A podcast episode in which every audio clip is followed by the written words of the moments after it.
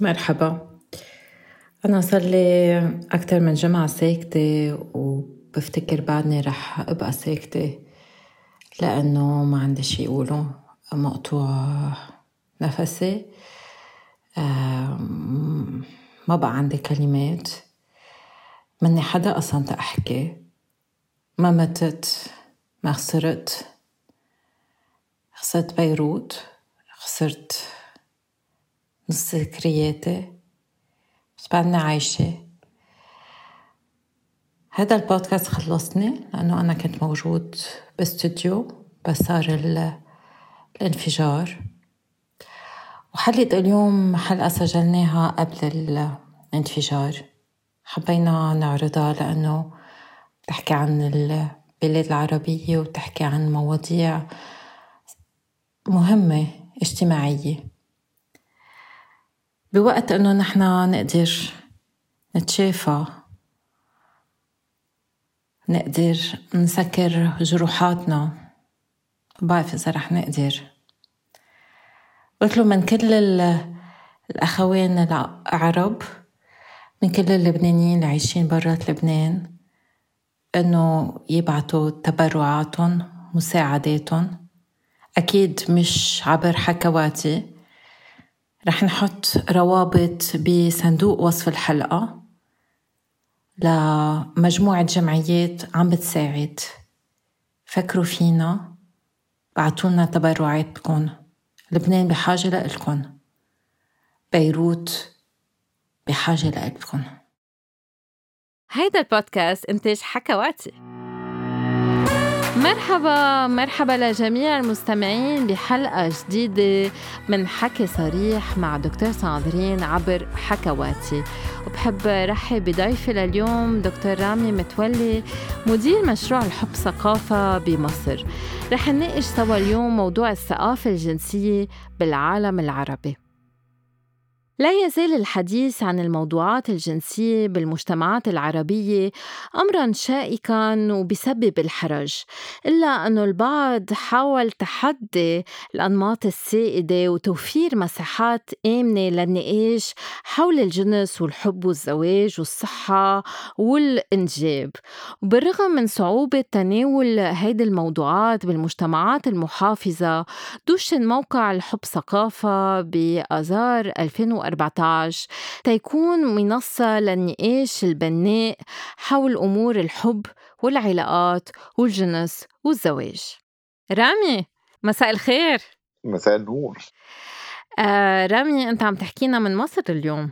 نعم أنا أنا بحكي من مصر ومقيم في مصر. بتعرفنا شوي عن حالك؟ أنت دكتور رامي متولي. مين بتكون وشو هي منصة الحب ثقافة؟ أنا دكتور رامي متولي أنا طبيب بشري وأنا بعمل من سنين طويلة على المشروعات اللي بتتناول الصحة الإنجابية والجنسية في مصر من سنة 2010 شغلي كله متعلق بالصحة الجنسية والحب والزواج والعلاقات. وبشتغل مع الحب ثقافة من خمس سنين يعني ده من من 2016 الحب ثقافة هو مشروع تابع لإذاعة هولندا العالمية.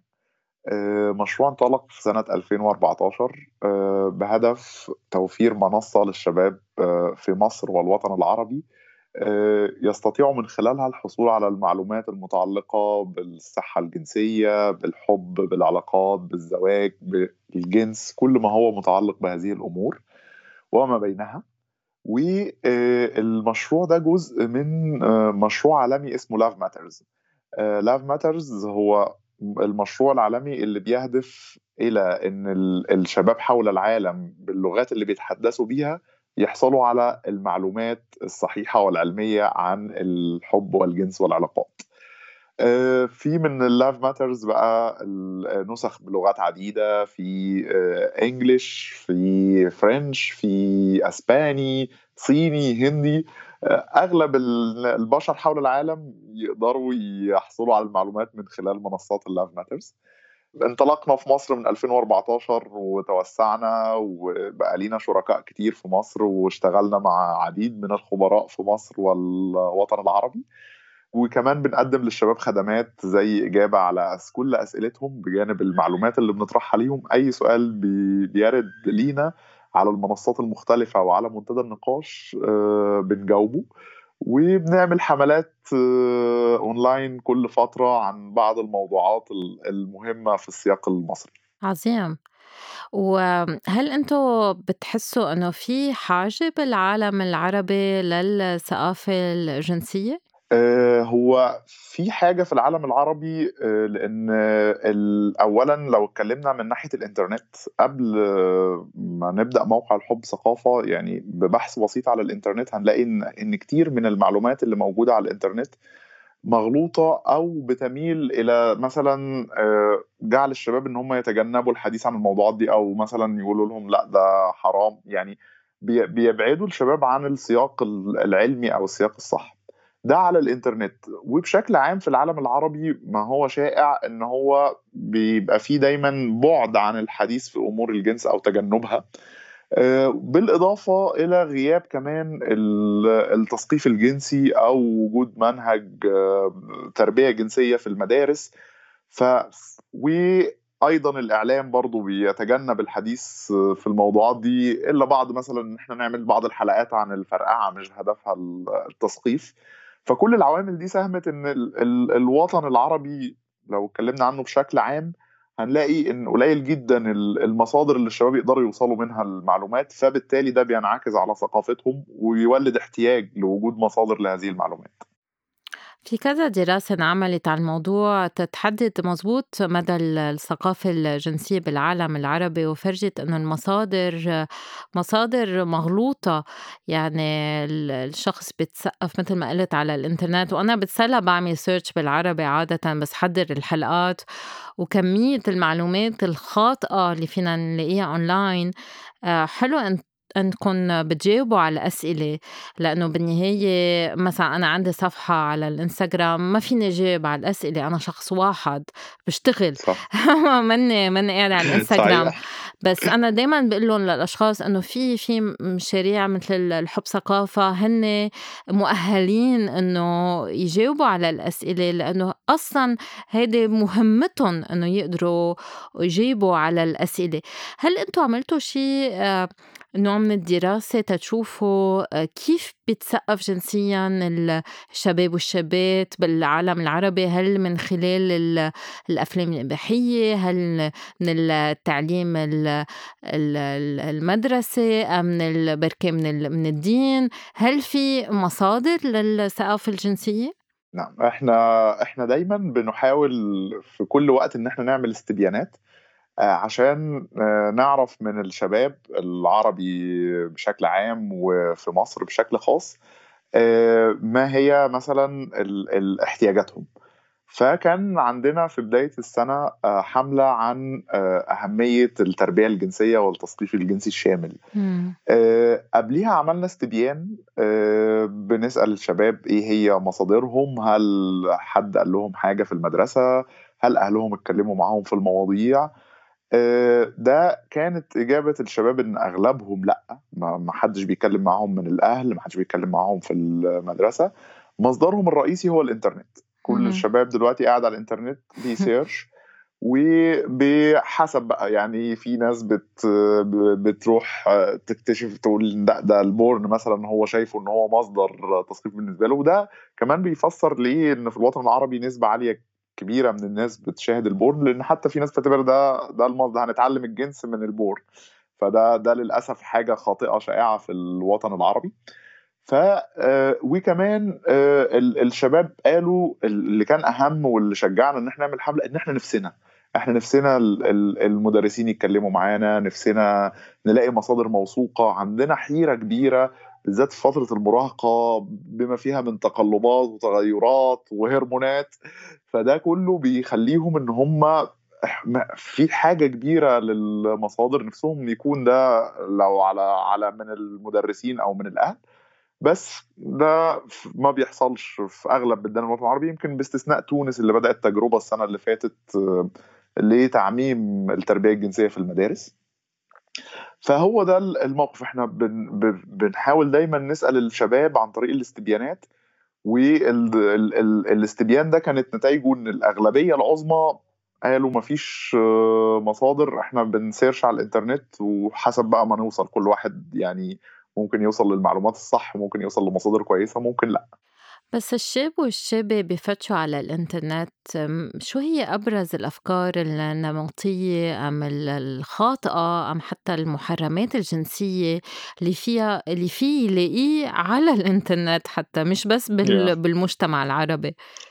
آه، الأفكار النمطية يعني هي شائعة جدا في المجتمع العربي لأن هو المجتمع العربي بيحاول يطبق مثلا نقول موديل معين لشكل الحياة الجنسية إن هو الفرد المفروض يكون مغاير وإن هو المفروض ما يفكرش في الجنس مثلا قبل الجواز وإن هو لازم يتجوز ويخلف أولاد. وده يعني أغلب الأسر العربية شايفة إن هو ده المسار الوحيد لأي إنسان عربي مثلا المفروض يمشي فيه. وبناء على ده بيبدأوا يمنعوا بقى أو يتجنبوا الحديث عن الموضوعات الجنسية.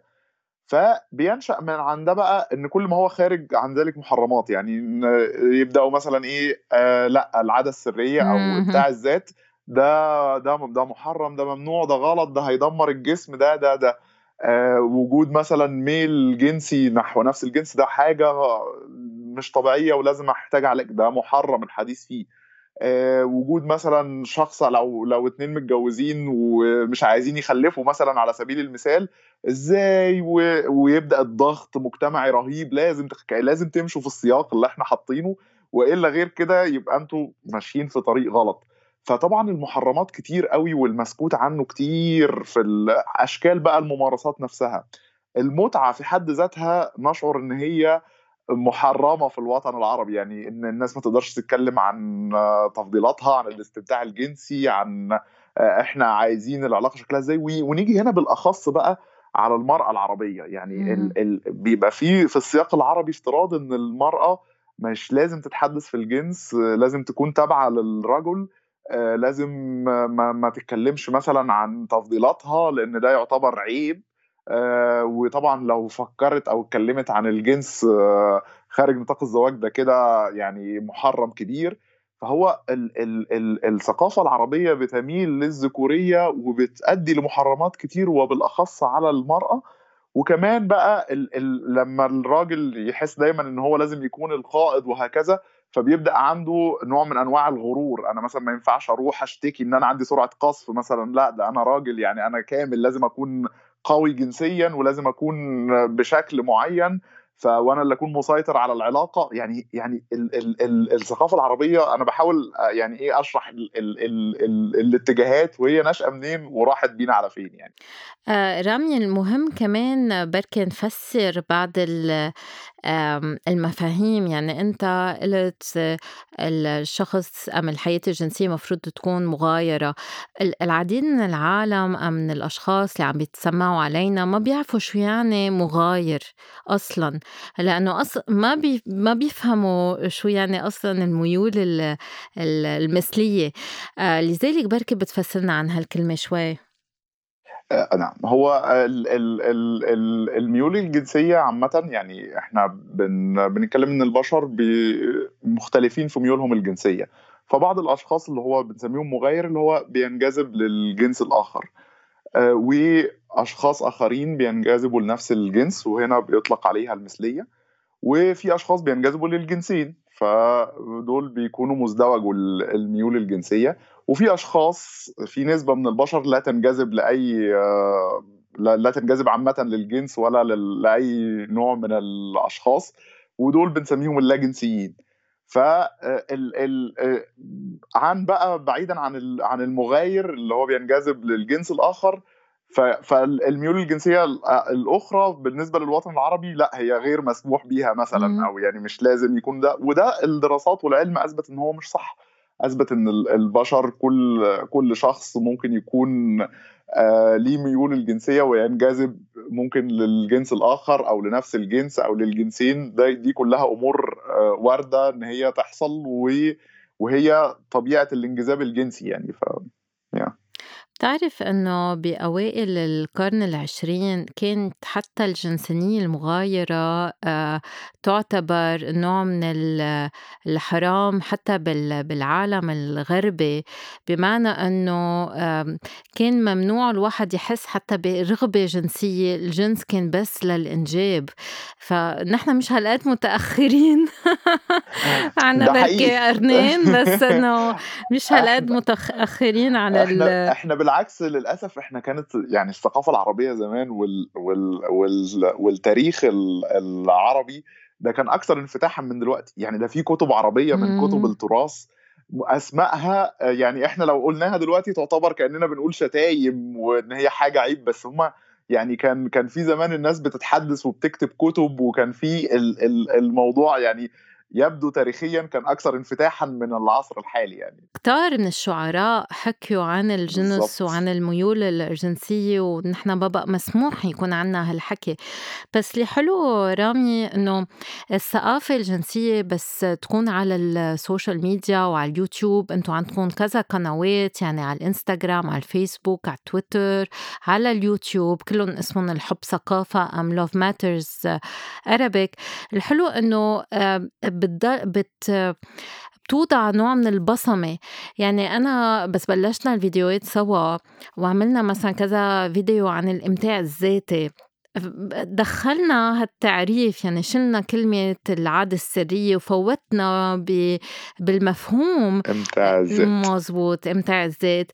صار عم يجيني عالم على العيادة. بيجوا بيقولوا لي الإمتاع الذات. وبلاقي هذا الشيء حلو. آه، لأنه عم بيتقبّلوا هالكلمات الجديدة اللي ما كانت موجودة قبل. وهو ده يعني إحنا دايمًا بنعتبر إن التغيير المجتمعي هو أمر صعب بس بياخد وقت. يعني إحنا مثلا كان زمان لو بصينا مثلا نتكلم عن عن قضية مثلا زي التحرش ما كانش فيه مصطلحات زي دي. ومع الوقت ومع التوعية ومع إن إحنا نبدأ نتكلم مع الناس ونوصل فعلا لقلوبهم ومشاعرهم ويمكن ده اللي بيميز الفيديوهات وبالأخص مثلا الفيديوهات اللي إحنا عملناها مع بعض إن هي وصلت لملايين الناس ووصلت لهم فعلا و علمتهم أشياء جديدة واستفادوا منها وحسنت حياتهم الجنسية بناء على التعليقات اللي بتو... اللي بترد لينا. فده كله بي... بيساهم للتغيير إن إحنا آه في حد فعلا آه ممكن يشرح لنا ينور عندنا جزء كان مظلم مش قادرين نتكلم فيه وده كسر شوية الحاجز وخلانا إن إحنا نقدر نوصل لهم ون... ويبدأوا يتفاعلوا معانا. فهو التغيير فعلا بيحصل بس هو آه، محتاج وقت محتاج مجهود محتاج أشخاص يكونوا يعني هادفين للتغيير ومع الوقت يعني زي المثال اللي انت ذكرتيه حلو قوي إحنا ما نفتكرش مثلا إن الدول الأوروبية كانت طول عمرها مثلا أكثر انفتاحا أو كده لا بالعكس ده كانوا مم. يعني بيعدموا زمان من هو ليه ميل أو أو بيقوموا بإخصائهم التاريخ. يعني كتاب حتى الطب الجنسي بادئ بالكامبين اللي كان ضد الميول الجنسية مثلا المثلية أو كده. ومع الوقت ومع الدراسة ومع العلم كمان اللي بقى يلعب دور مهم في المسألة آه، حدث تغيير حدث تغيير وبدأت الناس أكتر تميل إن هي تعيش حياتها يعني يعني أنا بعتبر الحياة الجنسية السعيدة هي بتضمن جودة كويسة للحياة. يعني الشخص حتى لما يبدأ يكون أكثر انفتاحا وأكثر إن هو يتكلم عن تفضيلاته ويستمتع بالجنس فبيضمن ليه جودة أفضل للحياة وبيقول يا كان فين من زمان؟ يعني ده الاكسبريشن اللي دايما بنسمعه يعني.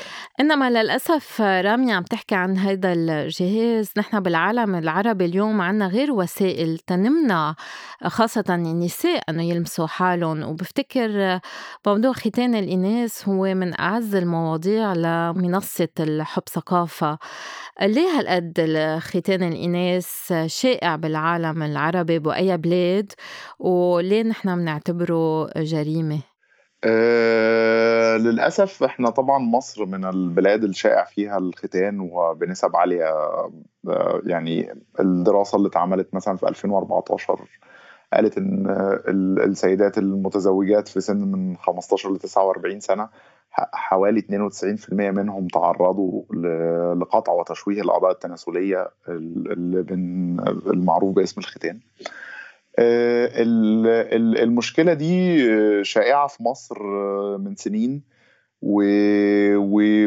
وفي خطوات كتير اخذناها على ال... على مستوى الدولة إن هي تحاول تحارب الختان ولكن ما زال إن في إصرار عند ناس كتير إن هم يقوموا بقطع وتشويه أعضاء التناسلية لبناتهم.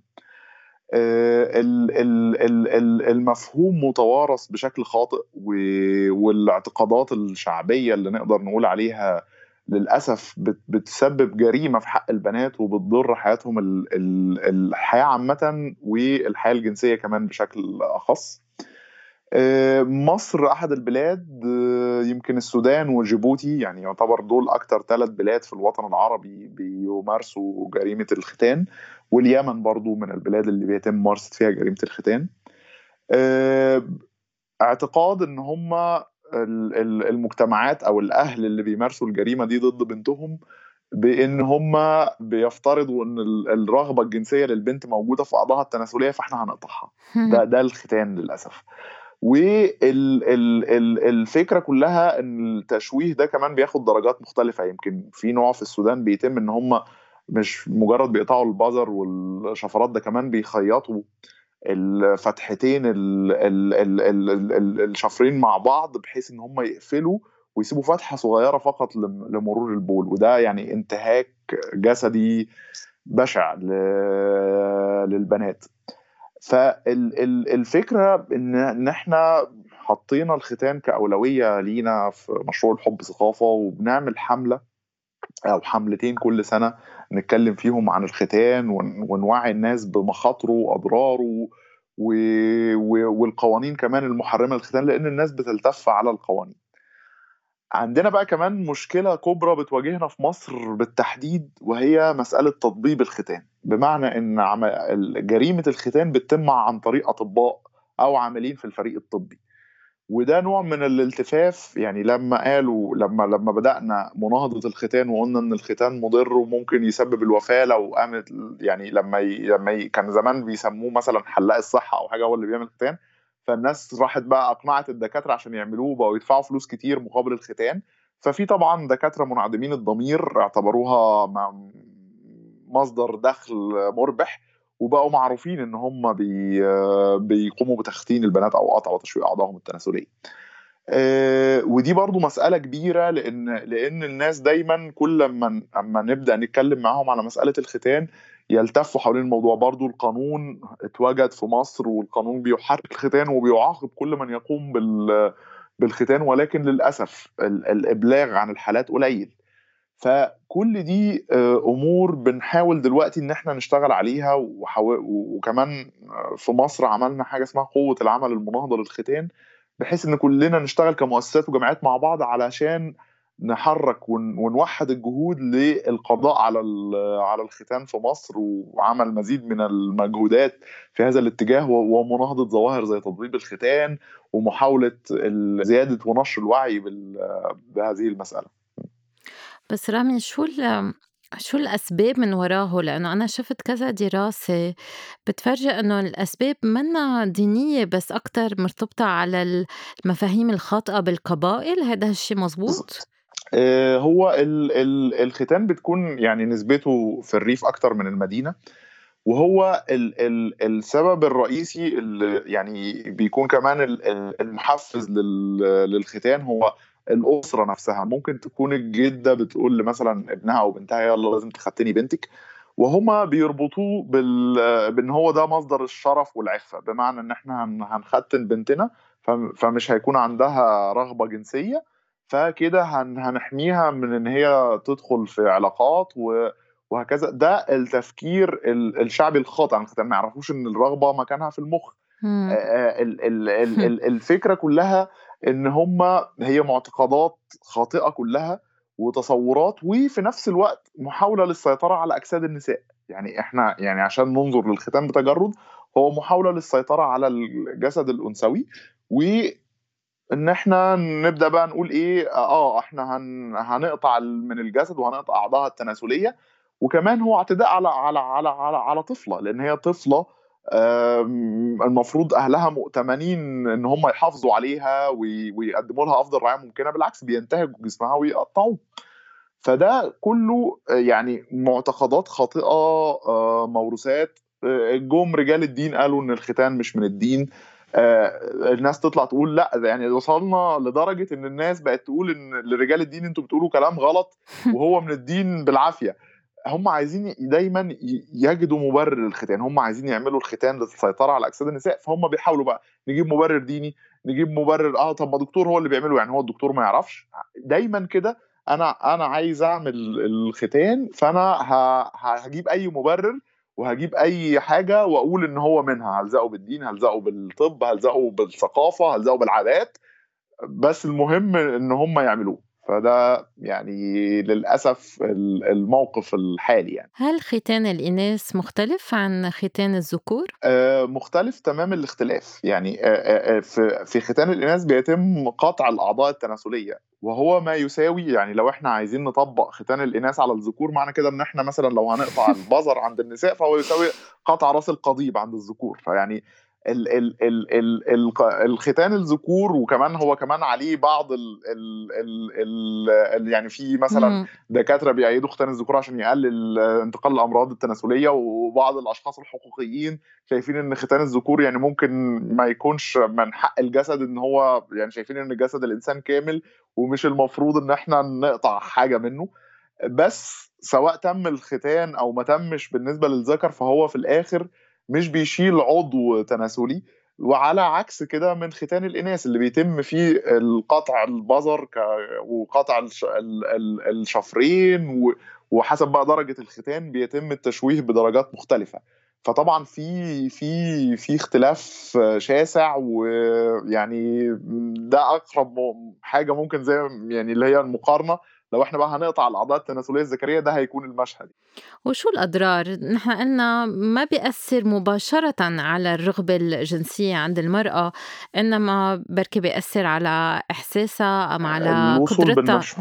قدرتها على المتع. آه. آه.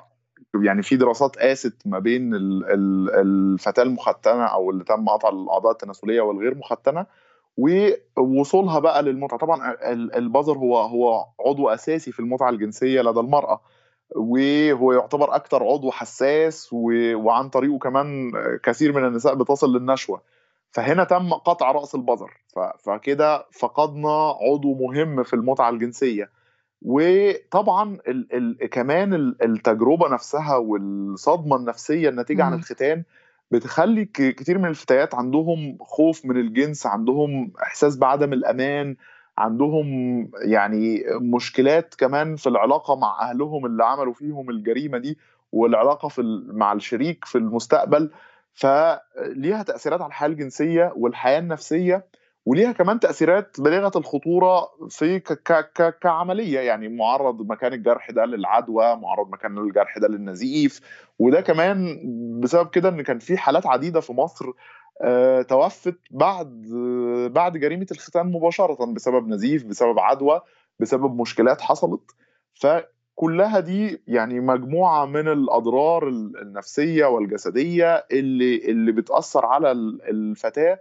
وللأسف محتاجة مجهود كبير جدا عشان نحاول نصلحها ونرجع جزء من من الحياة. يمكن مؤخرا كان يعني في عملية جديدة اللي هي إعادة بناء البظر بحيث إن هم يعني البظر بيبقى فيه جزء داخل الجسم فبحيث إن هم يطلعوا جزء منه بحيث إن هو يرجع الإحساس ولو حتى بشكل جزئي في هذا المكان ويشيلوا بقى المكان السكار اللي هو على الجرح وهكذا.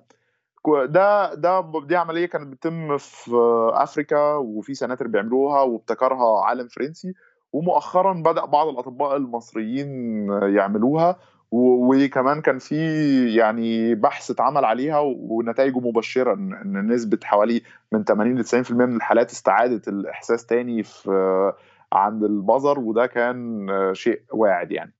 عظيم. في امرأة بعتت لنا مستمعة يعني بعتت لنا سؤال عم بتقول لنا إذا أنا ختنوني وما فقدت الإحساس، هل لازم أعمل هالعملية؟ هل لازم أعمل الترميم؟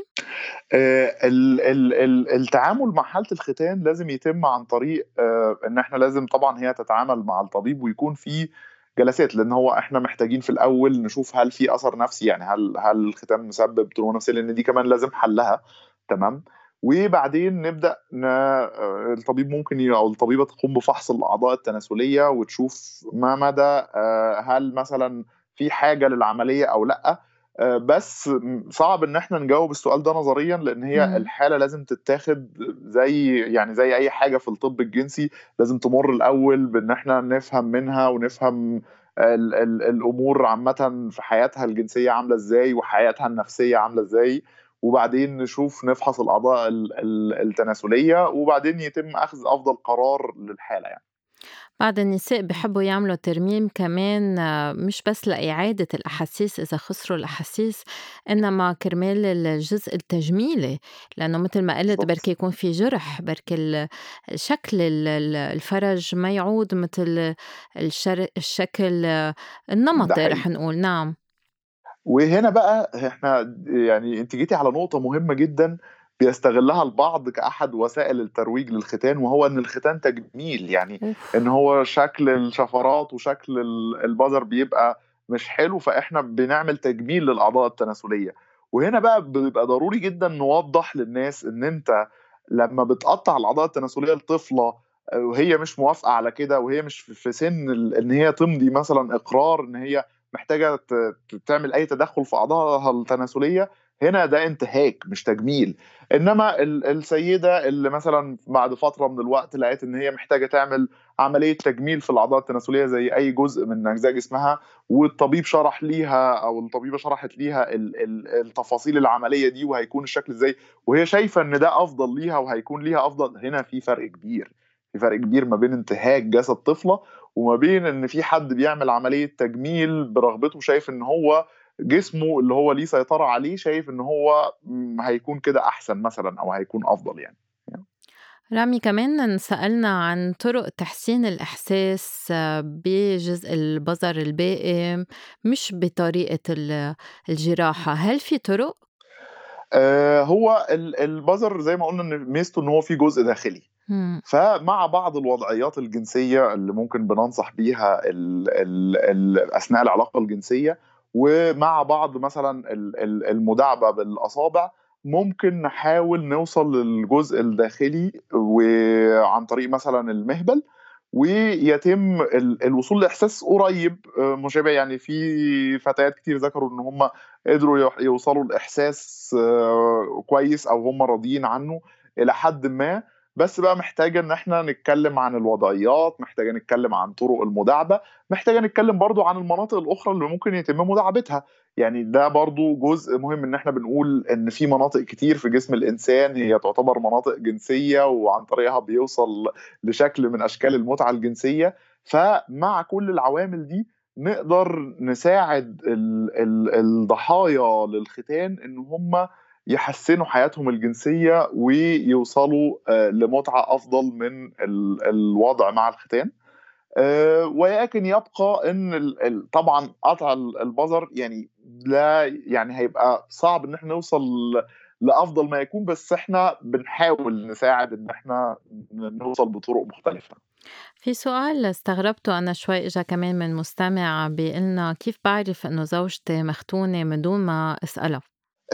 هو الموضوع يعني بيبقى طبعا يعني تعتمد على مدى فهم الأعضاء التناسلية. يعني هو البازر مثلا بيبقى ليه مكان معين معروف مكانه فين وكمان بيختلف حجمه من من فتاة لأخرى.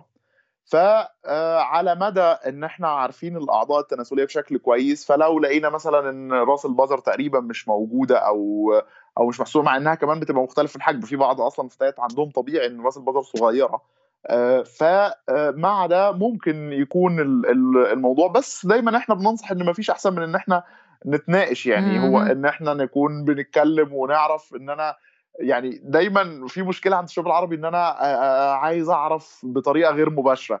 يعني لا أميل للكلام المباشر. أنا عايز أعرف مثلا وده اللي نشأ مثلا حاجة زي العذرية وغشاء البكارة. إن هو ده بالنسبة لي هو الدليل. ما فيش دم يبقى ما فيش. يعني هو الفكرة كلها إن دي كلها ليه يا جماعة إحنا ما نتجهش لإن إحنا نتكلم مع بعض بأريحية نكون صراح مع بعض. ما نحاولش دايما إن إحنا يعني دايما الشباب العربي بيسألوا أنا عايز أخبي أنا عايز ما أظهرش أنا عايز ما أقولش. وكمان ساندرين في مشكلة كبيرة يا دكتورة ساندرين إن هم بي بيحاولوا دايما يعني بالنسبة مثلا نتكلم عن البنات مثلا من كتر الضغوط المجتمعية بقى في مثلا خجل للبنات من أجسامهم. يعني البنت مثلا تبقى طول الوقت خايف أنا أنا مثلا شكلي تخين أنا أنا مثلا عندي مثلا لو كانت عملت عملية زمان وفي أثر لسكار مثلا أو حاجة مكان العملية لا ده أنا كده هبقى يعني مش مش مش هينفع أتجوز أو مش هينفع بقى في زي ما بنسميه البادي شيم أو المسألة دي ودي حاجة محتاجين نتحرر منها في الوطن العربي عشان نقدر نعيش حياة سعيدة. إن إحنا نحب أجسادنا نحب اللي حصل ونبدأ نتجاوز ما مررنا بيه. يعني يعني لو في أي حاجة تقدر تساعدنا وإحنا شايفين نفسنا نحطها بشكل أحسن مفيش مشكلة بس المهم إن إحنا دايما نقبل اجسادنا ويبقى في صراحة في الحوار وإن إحنا نتكلم مع بعض بصراحة يعني. نحرر الكلمة يعني في مثلا مستمعة عم تبعت لنا أنا صار لي ثلاث سنين مزوجة وما وحاسة إنه ما عم يصير في إدخال. ما هذا بده الواحد يحكي مع الشريك إنه ده حقيقي. الحكي مهم وأساسي للرضا الجنسي. يعني لن لن يحدث الرضا طول ما إحنا مكسوفين نتكلم طول ما إحنا ما بنحكيش. هيبقى صعب الوصول للإشباع والرضا هيفضل فيه دايما حاسين إن في حاجة ناقصة.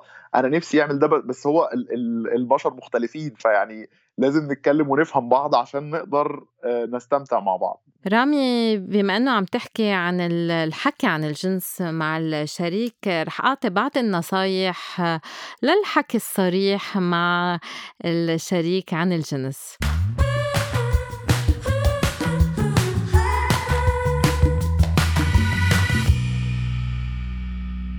كتار بيفكروا إنه الجنس فطرة وما في حاجة للحكي عنه. بيفكروا كمان إنه الشريك مفروض يعرف كيف يبسطهم وإذا عن جد بدهم أو ما بدهم. بالحقيقة ما حدا بيقرأ بالأفكار وكل شخص فريد من نوعه برغباته وتفضيلاته. لذلك التعبير عن الرغبات أساسي ضمن الثنائي يكونوا بعلاقة ثابتة أما لأ. والأهم كمان التعبير عن عدم الرغبة وعدم القبول بأي ممارسة مجبرة. من ناحية أخرى مثل ما لازم نحكي ونقبل ونرفض لازم نعرف نسمع ونسأل ونقبل رفض الشريك. الأخطاء اللي لازم نتجنبها. أولا لازم ننسى كل مقارنة. يعني ما لازم نقارن الشريك أم الشريكة بشخص آخر آه، لا على المستوى الجسدي ولا على مستوى قدراته الغرامية أم الجنسية. ما لازم كمان نصنف سلوك الآخر. يعني ما لازم نحطه بخانة. ولازم كمان نقدر نتجنب السؤال ليش؟ ليش بتعمل هيك؟ ليه بتطلب هيك؟ لأنه بهال طريقة عم نكون عم نضغط على التاني. فينا نحكي بطريقة سلسة ونقول لاحظت أنك أنت بتحب هيك أنا بحب هيك كمان. فينا نجرب هالطريقة بطريقة إيجابية مش بطريقة مجبرة أم كأنه عم نعمل عم نحط شروط على الشريك.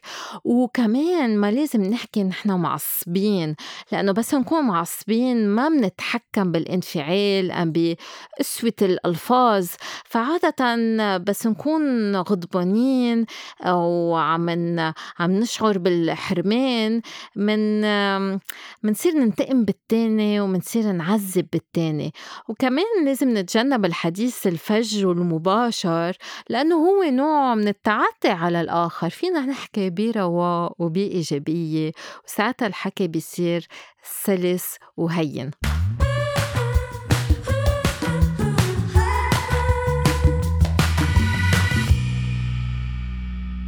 الرضا والتراضي. افتكر هذا موضوع كمان مهم للحب ثقافة.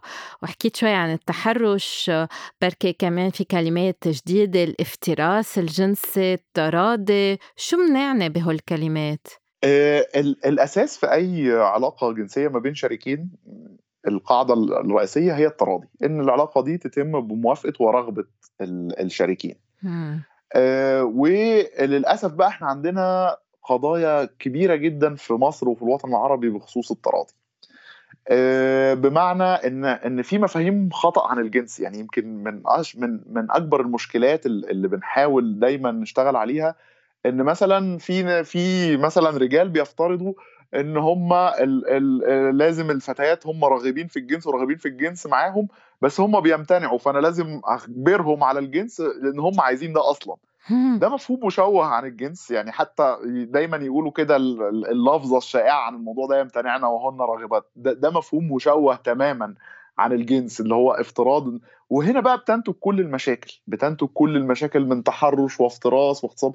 ده أحد الأسباب. في أسباب تانية في أشخاص تبقى شاعرة بالدونية فمحتاجة تهيمن على حد. آه، في في كذا حاجة. في حد تعرض زمان لتحرش جنسي فبيحاول ينتقم. بس المفهوم الخطأ عن الجنس هو الأشيع. هو إن يعني دايما ال ال أي كتير من الرجالة اللي بيتحرشوا أو بيغتصبوا أو بيعتدوا كتير منهم بيفكروا إن هم أصلا ده هم اتبسطوا إن أنا عملت كده أو إن هم مبسوطين إن أنا عملت كده. فمفهوم التراضي عندنا مشوه. نيجي بقى على الالتفاف على موضوع التراضي. بمعنى إيه؟ إن إحنا مثلا آه، في الوطن العربي هو مشهور إن إحنا مجتمعات يسيطر عليها الرجال. يعني دي دي حاجة مشهوره فالسيطره والهيمنة موجودة في ناحية الرجال. فمثلا نيجي إيه نلاقي مثلا إن مدير بيضغط على مثلا موظفة شغالة في الشركة في في مستوى وظيفي أقل آه، إن أنا مثلا إيه هرقيكي هعمل مثلا هديكي علاوة أو زيادة في الفلوس ويبدأ بهذه الضغوطات ومثلا استغلال حالة أو وضع معينة ويقول لك آه ما هي وافقت. لأ هي وافقت تحت ضغط ده مش تراضي. في مثلا مفهوم خطأ عن التراضي إن إحنا إيه آه برضو ممكن نقوله كده بصورة يعني بالعامية يقول لك إيه إن إحنا آه أنا مثلا ممكن أخرج مع فتاة وأخليها مثلا تشرب مخدرات أو أو أو كحول أو كده كتير. وبعدين هي كانت بتقول لي لا قبل ده فهي هترضى بقى بعد تحت تأثير الكحول ده مش تراضي. ال ال ال ال التراضي اللي حصل تحت التأثير ده مش تراضي. فهو دي كلها حاجات يعني مشوهة عندنا في مفهوم التراضي.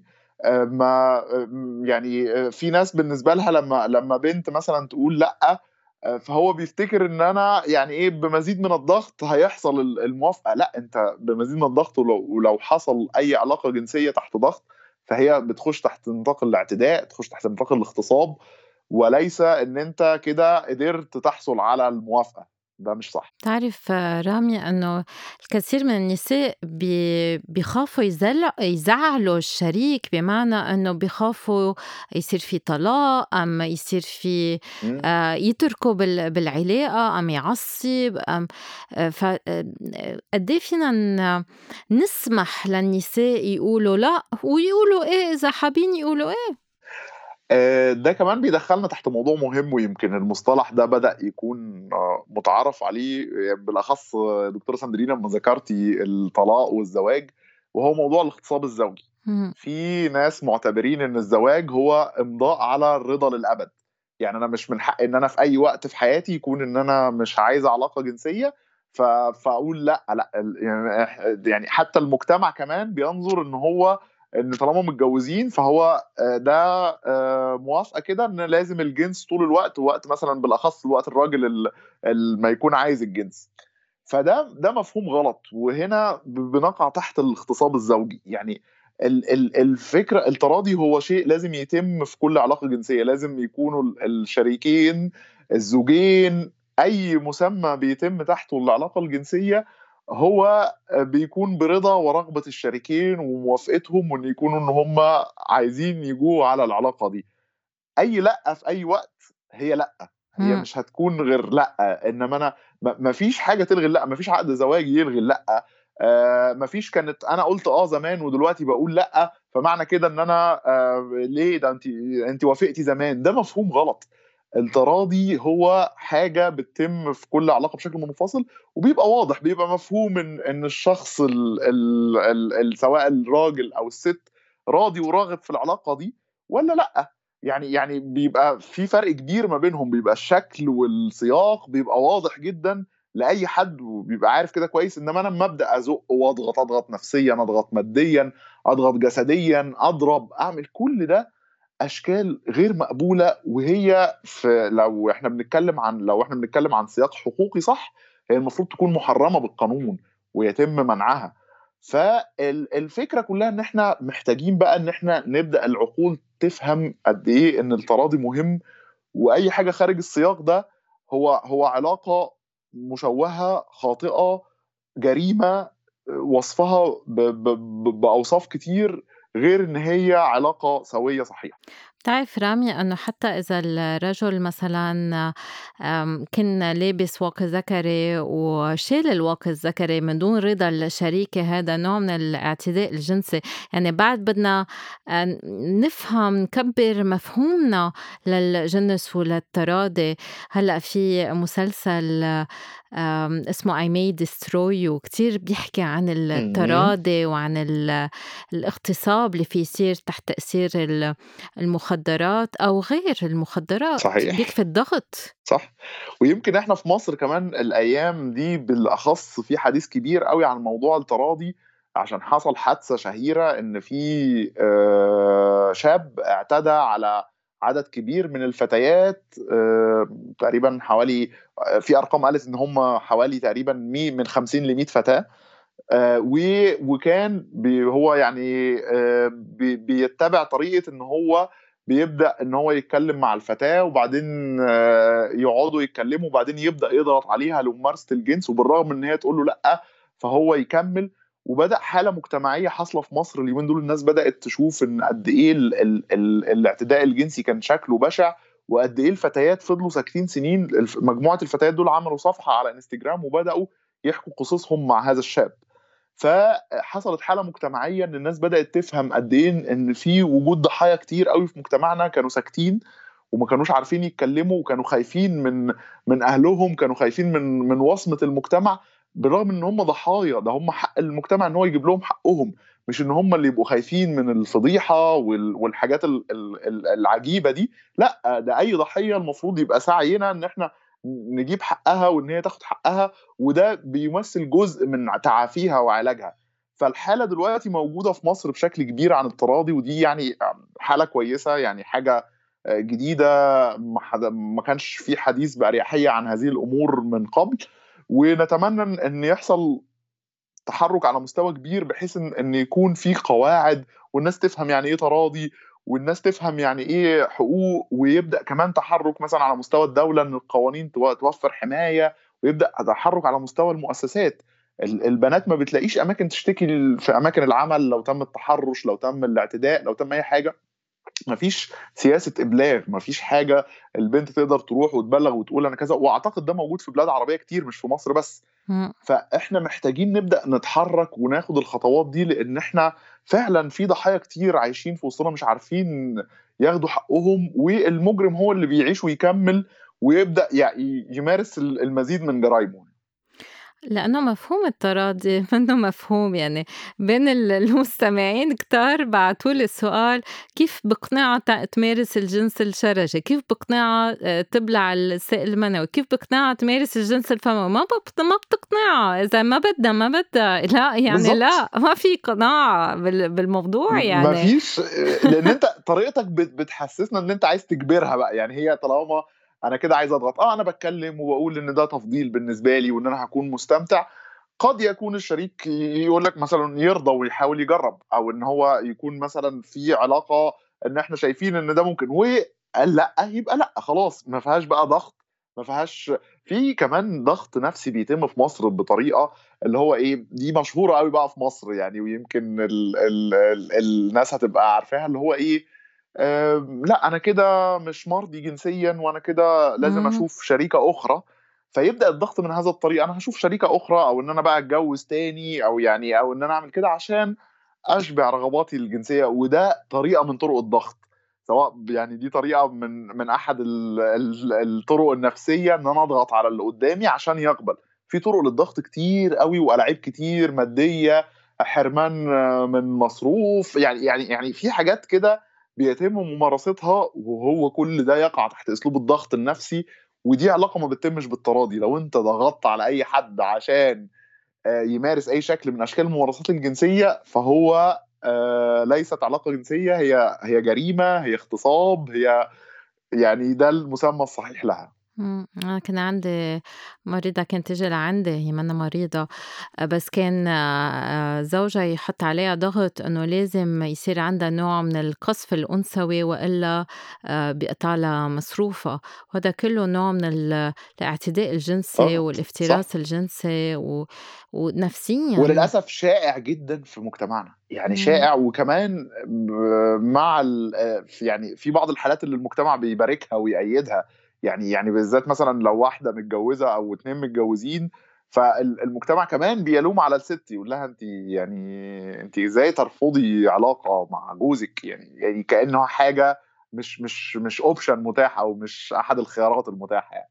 رامي بالنهاية منصة متل الحُب ثقافة عم بت عم بتولد نوع من ال الثورة الفكرية، هل في محاربة للمشروع بمصر وبغير بلاد عربية؟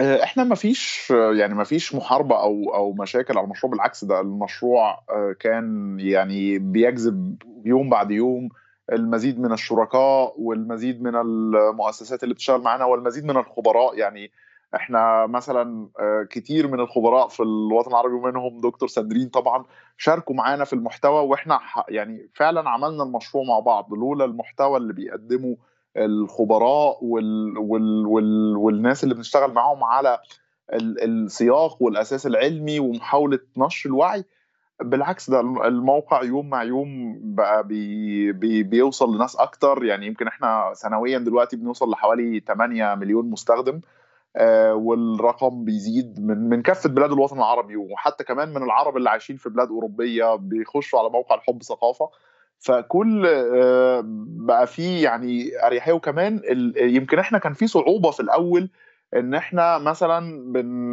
بن بن بنبدأ نتكلم في موضوعات كتير من المؤسسات ما بتتكلمش فيها وهي مسكوت عنها، يعني كتير من المؤسسات في مصر بتشتغل على أساس إن الصحة الجنسية هي بس تنظيم الأسرة والحمل والإنجاب وال والشغل مثلًا على قضايا العنف والختان مثلًا، وه وهي دي موضوعات الصحة الجنسية، وكأن ما فيش مثلًا آآ المتعة الجنسية، وكأن ده من الموضوعات، فده كانت الحالة الجديدة اللي نقلها الحُب ثقافة، ومع نجاحها بقى كتير من المؤسسات في مصر يعني حابة تشتغل مع موقع الحُب ثقافة، وحملاتنا دلوقتي بيبقى فيها شركاء آآ عدد من الشركاء بيتحركوا معانا وبن بنوصّل رسايلنا، فيعني آه إحنا مع مع الوقت دلوقتي بقت بقى موقع الحُب ثقافة بيمثّل يعني جزء أساسي من التثقيف الجنسي في مصر. وبتعرف رامي بي- بيبدي على اهتمام ال- الشباب والشابات إذا بنطلع على الأرقام المشاهدة بنشوف إنه مواضيع المتعة عندهم آم، آم، رقم مشاهد رقم مشاهدة 1 إيه آه، رقم نعم، أكبر من آه، غير مواضيع لأنه في حاجة ده حقيقي. في حاجة في لمعلومات. حاجة وهُم ده اللي هُم مفتقدينه، هُم يعني عايزين حد من زمان يساعدهم إن هُم يعيشوا حياة جنسية سعيدة، الجنس شيء ممتع، فهو مم. إذا كنا إحنا كوطن عربي بنحاول إن إحنا ن نخبّي ون ون ون ونيجي على الجنس ونحاول إن إحنا ما نتكلّمش فيه وكإنه حاجة عيب أو كإنه حاجة بالعكس كل يعني كل الأشخاص بتفكّر في الجنس، ده شيء طبيعي، ده دي الرسالة اللي المفروض توصل، هو هو غريزة إنسانية طبيعية موجودة في كل البشر، ده بشكل طبيعي، وطبيعي إن الناس تتكلم ويبقى عندها تفضيلات واختلاف زي الأكل والشرب، ما كل حد بيحب أكلة معيّنة، بيحب آآ طريقة معيّنة لعمل الأكلة، هو نفس الكلام، الأكل بيسبب للناس متعة، والجنس هو من أكبر مسببات المتعة في حياة أي فرد، فلو الجنس أصبح مشوّه، فالأشخاص فقدوا جزء مهم من استمتاعهم بحياتهم، وده بيأثّر على جودة الحياة 100%، مم. الشخص الغير سعيد جنسيًا هنلاقي عنده مشكلات في العمل، هنلاقي عنده مشكلات في علاقاته، هنلاقي عنده مشكلات في حياته عامةً هتكون غير مستقرة، واللي عنده مشاكل ومش قادر يعالجها، مش قادر يروح للطبيب الجنس، عنده لسه حاجز ما بين ده وده، لمّا بيبدأ يعالج بيقول يعني أنا أنا أنا يعني يا ريت السنين ترجع تاني، وأعتقد دكتور ساندرين تكوني أكيد بتسمعي ال التعليق ده مثلًا في مم. العيادة أو كده، يا ريت السنين ترجع تاني، أنا باعتبر السنين اللي فاتت ضاعت، يعني إن أنا ما كنتش باستمتع، ما كنتش أعرف إن في طرق وتدخلات وعلاجات ونصايح وجلسات و وتقارب وصراحة ووضوح و وسعي إن إحنا نبقى يعني الناس مستمتعة بالحياة الجنسية، هو ده الوضع الطبيعي اللي المفروض يكون عليه يعني. مزبوط مزبوط إنما أنا بقول لهم للكل إنه خلص الماضي ماضي اليوم بدنا نركز على الحاضر. يعني ما فينا نبكي حقيقي. على الماضي وعلى الأطلال لا بدنا نبلش نشتغل بالحاضر ونستمتع صح. بالحاضر. رامي شو هي النشاطات المستقبلية اللي محضرين إياهم؟ آه، إحنا المشروع يعني السنة دي عنده مجموعة من الحملات اللي هنقوم بيها. في حملة منهم هتكون على الاعتداء الجنسي لأن الحالة اللي أنا اتكلمت عنها دي آه، يعني هنعمل حملة توعية عن الاعتداء الجنسي وإزاي يتم دعم الحالات وإزاي إن الموقف الحالي فيه خذلان للحالات. برضو في جزء مهم عايزين برضو نلقي الضوء عليه وهو الجزء الخاص بالتحرش الإلكتروني. ده هن... هنعمل عنه حملة في آخر السنة. وكمان في جزء برضو مهم اللي هو في شباب كتير في حالة كده شائعة ما بين الشباب العربي وفي مصر إن هم يقول مثلا إيه ياخد صور للبنات أو مثلا لو يكون في تصوير لعلاقة جنسية ولكي يتم الضغط بهذه الأمور فيكون في نوع من أنواع الانتقام ويتم نشر هذه الصور. فاحنا ده ده جزء برضو عايزين نتكلم عنه. وفي خدمات دلوقتي مثلا بتقدم في مصر اللي هي مثلا المباحث الإنترنت تقدر البنت تروح وتقدم شكوى وهي بتقدم فعلا خدمة وبتساعد البنت بشكل قوي. دي حملة برضو هنعملها. وبعدين بقى بداية من السنة الجاية بنفكر كمان موقع الحب ثقافه يتوسع. هو يعني واصل لكل الناس في الإقليم بس بنفكر إن إحنا نعمل مزيد من الأنشطة في مزيد من البلاد في الوطن العربي. ويكون لينا تدخلات آه، مختلفة في كل ال... ونوصل لكل فرد عربي ونحاول نكون واصلين للجميع. وعايزين بقى كمان نعمل بقى مزيد من الفيديوهات نعرض جميع المواضيع. دايما إحنا بن... بنحاول ناخد أسئلة المستخدمين ونعمل منها videos جديد. يعني يمكن دكتور ساندرينا لما عملنا ال videos هي هي نابعة بالأساس كمان كتير منها من أسئلة المستخدمين. م. حتى كمان بداية الفيديوهات دايما بتقول إن دي ده ده موضوع بيجي لنا كتير عن حب ثقافة. فإحنا دايما يهمنا المستخدم الشخص اللي بيجي المنصة محتاج يعرف عن إيه وأسئلتهم بالنسبة لنا هي فعلا المحرك لقدام إن إحنا ننتج محتوى أكتر نفهم إن المنطقة دي محتاجة فيديوز أو مقالات. ونستمر إن إحنا نوفيهم احتياجاتهم اللي هم محتاجين يعرفوها والمعلومات اللي محتاجينها فينا نذكر بصفحاتكم وموقعكم يعرفوا المستمعين وين يلاقوكم؟ آه، هي إحنا الموجودين الموقع الإلكتروني www.lmarabic.com آه، وفي صفحات اللي موجودة على الفيسبوك صفحة الحب ثقافة على تويتر صفحة الحب ثقافة على اليوتيوب الحب ثقافة وإنستجرام و SoundCloud مؤخرا يعني بدأنا نعمل آه، حاجات صوتية وهيكون قريب جدا في خدمة المقالات الصوتية كمان هتكون بعض المقالات المقروءة بالإضافة للبودكاست اللي انطلق من فترة. حلو كتير. وهيك تنتهي حلقتنا لليوم. شكرا لكل مستمعينا وشكرا لك دكتور رامي. بانتظار حلقة جديدة. بعتوا كل أسئلتكم بخانة التعليقات. وفيكم كمان تستمعوا للحلقات السابقة. وما تنسوا تشتركوا بالبودكاست وتعملوا like. يلا bye bye.